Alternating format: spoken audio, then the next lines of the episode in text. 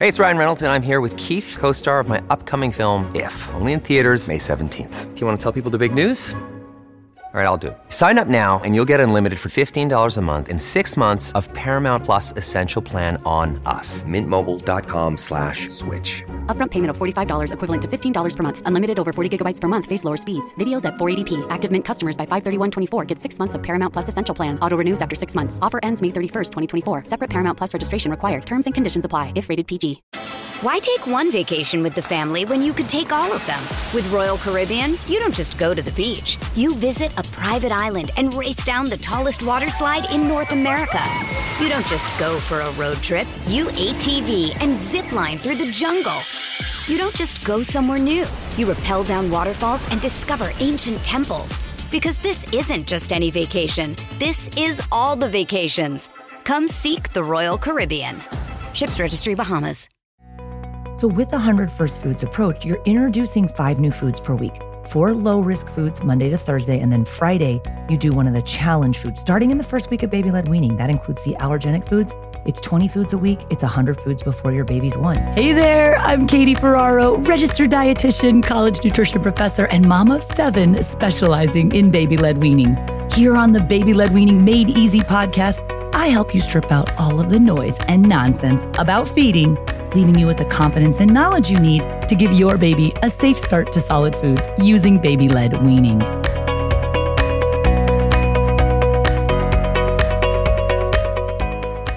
Hey guys, welcome back to another episode of the Baby Led Weaning Made Easy podcast. Today's episode is a little bit different than what you're used to. I'm going to walk you through a history, a brief history of the 100 First Foods approach to starting solids with baby led weaning. So maybe some of you are doing my 100 First Foods challenge, or you've heard about offering your baby 100 different foods before they turn one. And I get questions from parents all the time like, what's the significance of 100 foods, or why 100, or how did you pick the 100 foods that are on your 100 First Foods list and in your program? So I want to give you the nitty gritty behind the 100 First Foods approach in today's episode. Now, if you're interested in this approach, my 100 First Foods program that I co teach with my colleague, Miss Dawn SLP, is open just a few times each year for a limited period for enrollment, and it's open right now. So if you want to check out the program, go to 100firstfoods.com. You can find everything you need. Again, this is something we teach just a few times each year. But because we're in 100 First Foods mode at the time of this recording, I want to talk a little bit about how the program came to be. So back in 2016, I created the 100 First Foods approach to starting solids with baby led weaning. And if we look at the research, we know that babies who are exposed to a greater variety of foods and flavors and tastes and textures early and often, those are the babies who are more likely to be independent eaters and less likely to be picky eaters. The key there is the word variety. And variety can mean a lot of different things, right? If you have two foods that you eat, then having three foods might be considered variety to you. But when we look at the research, we see that most babies have somewhere between 10 and 20 foods that they've tried by the time they turn one. And we know that that's not really the wide variety that babies need to prevent picky eating. Now, picky eating to some degree is inevitable. Your baby is going to experience some degree of picky eating, usually starting around the second year of life. So after you hit that one year mark, Almost all babies have some degree of picky eating. But here's the deal babies who have only 10 or 15 foods under their belt, if they lose those 10 or 15 foods to picky eating in the second year, that becomes a very challenging child to feed.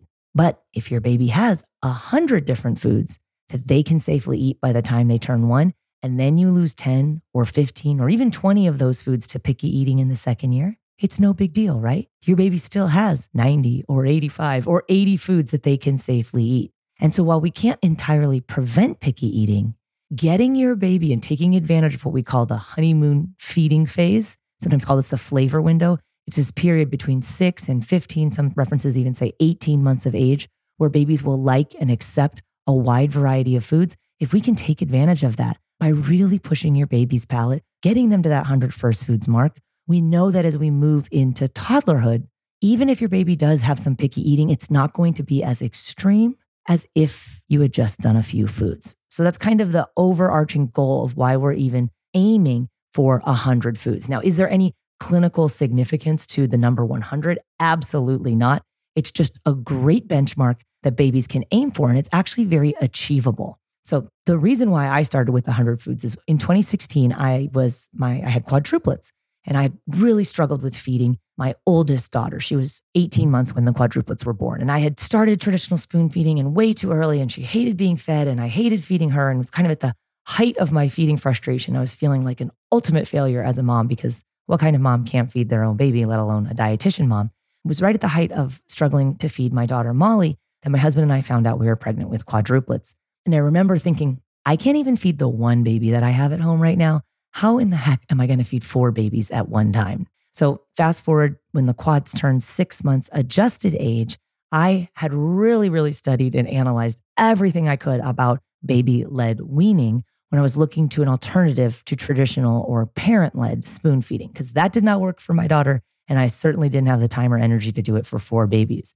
So when the quad started with solid foods, we took a different approach, which was baby led weaning. And I was kind of looking for a way, I'd read about a variety of different foods and I kind of type A and I was like mapping out all the foods that I wanted them to eat. Um, and at the same time, it was also helpful with my toddler. I wanted to continue introducing her to new foods because she was a little on the picky side. So one of the benefits of baby led weaning is it sometimes helps toddlers with exposure to foods because as the babies were learning how to eat, she was also eating the same foods.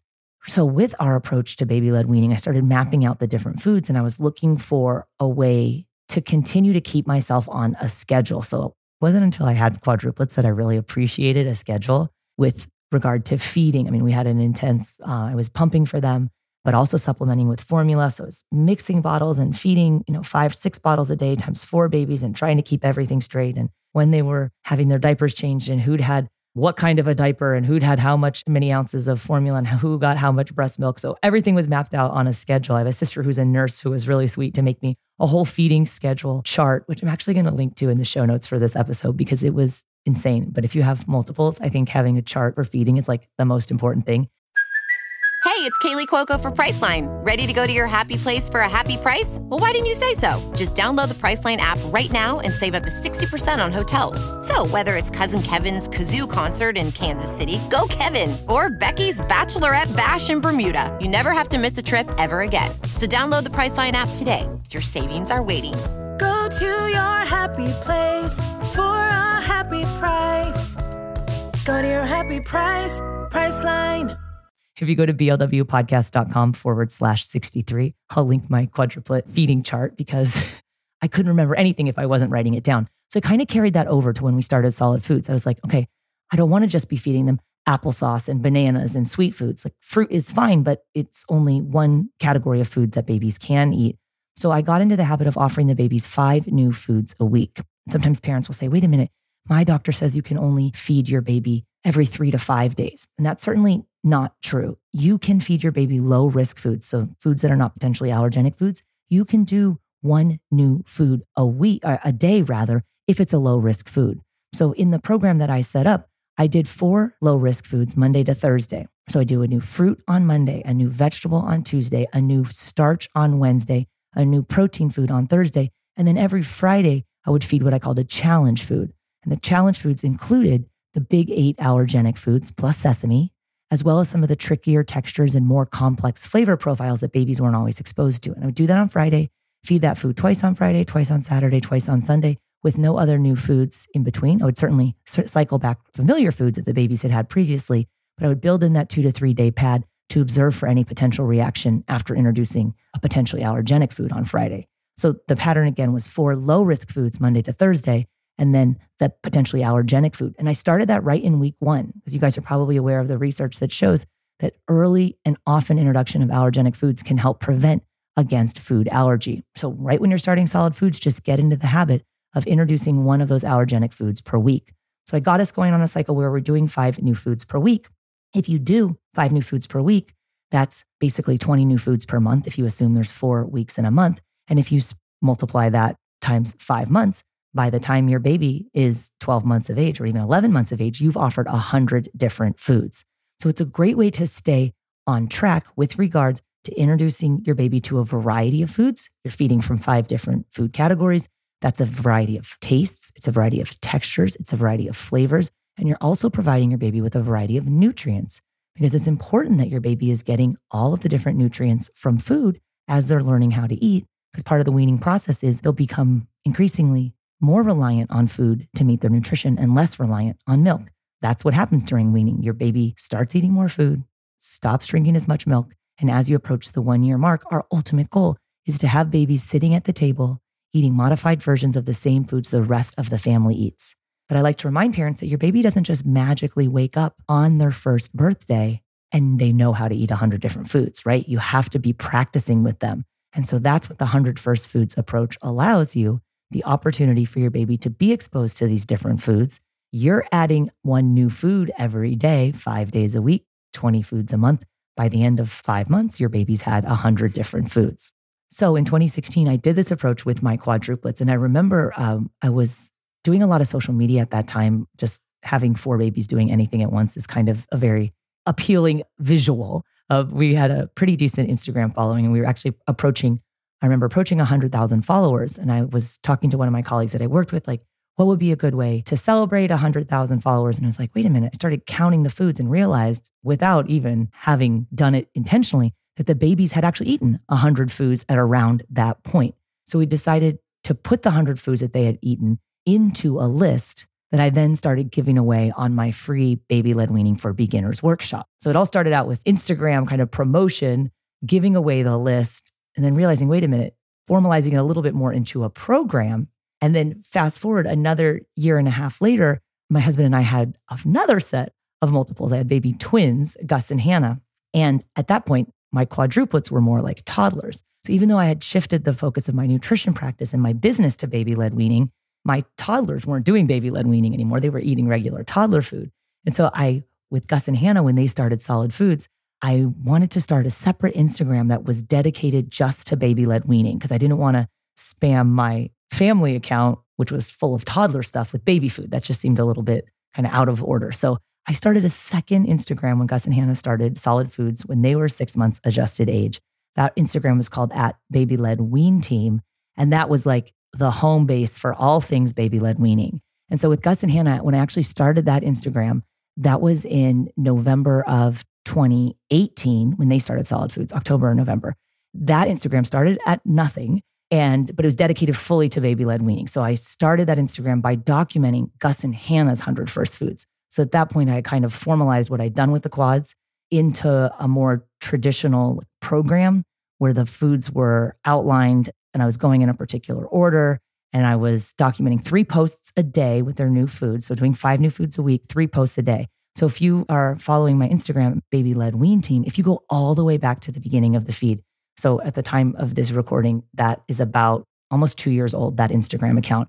And that's where all the 100 First Foods material with for Gus and Hannah started. So it was just started building that following by posting about the one new food they were eating each day, three posts a day. I would explain why in a video I was feeding that food from a nutritional standpoint or taste and texture. A second post that showed the babies actually eating it. So, like, here's babies eating spinach as part of a palak paneer dish. Here's them picking it up and putting it in their mouth, just the visual. Here's them gagging on it, which I started doing a lot of gagging videos, which would kind of take off because parents were like, first they were freaked out, like, oh my gosh, why is this baby choking? And then they realized the baby's not choking, the baby's gagging. And seeing videos of a baby gagging and recovering on their own ended up being really helpful to parents and caregivers who are starting out with baby led weaning. Um, and then the third post each day would be the actual food. So here's how I prepared it. Here's went into it. Here's an overhead picture of it. Here's the ingredients. Here's me cooking it. So there's three posts per food. And so after doing that for 100 days, I was also tracking it in the highlights on Instagram. Again, it was more of a formalized program. And then, so that was 2018. At that point, I've been working um, quite closely with a colleague, Dawn Winkelman, who's a speech language pathologist, a feeding specialist for the company Easy Peasy. Many of you guys use the Easy Peasy products. Um, their silicone suction mats and bowls. They make open cups and utensils, spoons. Dawn designs a lot of their products as their feeding expert. We hooked up because we had been doing a couple of other like workshops and courses together. And Dawn came on to help me formalize the 100 First Foods program as a digital program that parents could then join to get help as they were moving their babies through these 100 First Foods as well. Because it's fine to have a list of 100 foods, but the application process of how do you safely eat these foods, that's where Dawn came in. Because as a registered dietitian, I'm fully equipped to talk to you guys about what foods babies should be eating from a nutrition and growth standpoint. But when it comes to how babies safely eat that, it's really Dawn's component as the speech language pathologist and the feeding expert who focuses on how babies learn to eat and how they learn to chew and helping to prevent choking. That's all Dawn's wheelhouse. So she's, I'm the what of how babies can eat. She's the how babies learn how to eat. And we started, we filmed a hundred different foods that were inside of the 100 First Foods program with videos on how to safely select these foods, prepare them, and offer them to the baby in a way that's safe because our overarching goal is to help prevent choking, to help promote independent eating. But again, babies don't just wake up on their six month birthday and are able to eat lasagna safely. Okay, it doesn't work like that. We work the baby up to it. And so this whole formalized 100 First Foods approach came to be where Dawn and I, um, we started teaching the program formally in 2019. We teach our 100 First Foods program, which is called the 100 First Foods Field Guide. We just teach it a few times each year because it is a digital program, but also has a live component where Dawn and I do a Facebook Live every week inside of our private pop-up Facebook group for the 100 First Foods members. And we do live Q&A. So it's been so much fun to be there live with parents and caregivers answering their questions about my baby's gagging so much or hey, my baby doesn't seem to be interested in food at first, or what do I do if my baby takes off a big bite? And parents, they bring their babies and send us their videos, and we're there in live real time, helping them safely get through these 100 first foods. So, as I mentioned, we've been doing it. We do it a few times each year. We just reopened the 100 First Foods Field Guide for the last time for 2020 at this recording. If you want to check it out, go to 100firstfoods.com. I'll tell you all about the program. Why take one vacation with the family when you could take all of them? With Royal Caribbean, you don't just go to the beach. You visit a private island and race down the tallest water slide in North America. You don't just go for a road trip. You ATV and zip line through the jungle. You don't just go somewhere new. You rappel down waterfalls and discover ancient temples. Because this isn't just any vacation. This is all the vacations. Come seek the Royal Caribbean. Ships Registry Bahamas. If you're interested in doing the 100 First Foods program with Dawn and myself, it's a fabulous community, if I do say so myself, incredibly supportive. And that's one thing I found when I got into baby led weaning is that it wasn't an entirely supportive community. I felt like there was a lot of judgment. You're sometimes in these Facebook groups where you can't do this and you don't feed this and you never have spoons. And instead of really focusing on all the foods that babies can eat, I found that so much of the baby led weaning materials out there were so negative and talking about what babies couldn't and shouldn't eat Dawn and I both teach and incorporate purees into our 100 First Foods approach. Purees are an important texture for babies to learn how to master. However, they're not the only texture that babies can eat. So we do teach a preloaded spoon approach. We show you how babies can safely learn to drink purees out of an open cup. Um, but we also incorporate lots of trickier textures, more challenging foods like meats. Some of the more complex flavor profile foods are in our program as well. Foods that babies aren't as inclined to eat if they're just having you know, the four or five standard ingredients that you would find in pouches. So it's been an absolute pleasure watching your babies eat 100 first foods. Our, my phone is just full. I said the other day to my husband, he's like, it's like, if anything happened to me and you like someone found my phone, they'd be like, what is this woman's phone full of other pictures of other people's babies gagging, eating all sorts of foods that babies are, you know, don't think that they traditionally eat. And then I do a lot of work now with allergic reactions. So parents will send me pictures of the allergic reactions that their babies have had to different foods. And I share them along with gagging videos because seeing really is believing, right? Seeing, you know, you might not believe that babies can safely eat sardines or beets or how do we feed liver safely. And there is some gagging along the way. Um, and a lot of parents are scared by that, but they start to realize that, you know, gagging is an important and necessary and natural part of learning how to eat.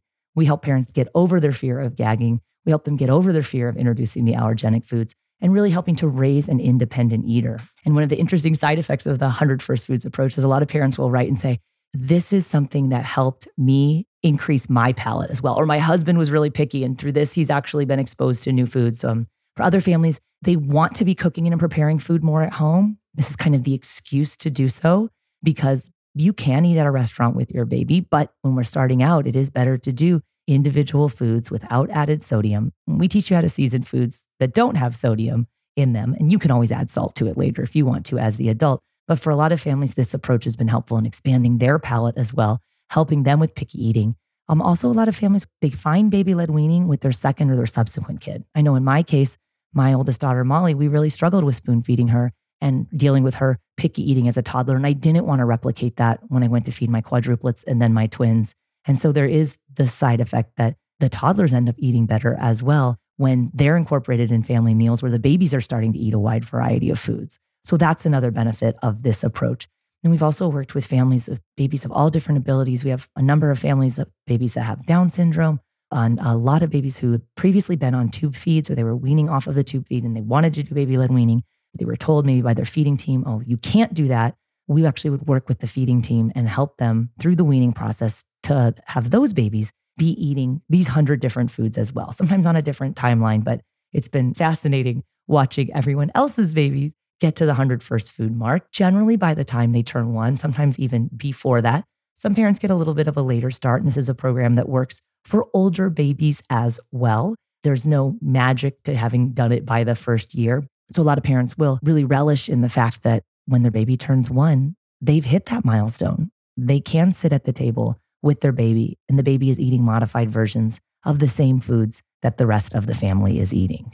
So that's just a little history of how the 100 First Foods program came to be. Again, it's a digital program that Dawn Winkelman and myself teach a few times a year. It's open for enrollment right now if you go to 100firstfoods.com. If you're catching this episode after the enrollment period has closed, we'll be offering it a few times in the future. Again, we just do it a few times each year for a limited group of parents and caregivers so we can really focus our attention and time on them in our private group where we do a weekly Q&A and we're there to give you one on one support to help you get your baby to the 100 First Foods mark, which again can help you raise an independent eater, help you prevent picky eating. And I think most of all, the takeaway message from the 100 First Foods approach is to really help parents and caregivers have fun feeding their baby and focus on all the foods that babies can eat instead of focusing on the things that they shouldn't be eating. So thanks for listening, guys. Check out the show notes for this episode at blwpodcast.com forward slash 63. And the 100 First Foods program, if you want to learn more, is now open for enrollment at 100firstfoods.com. Take care. Bye now.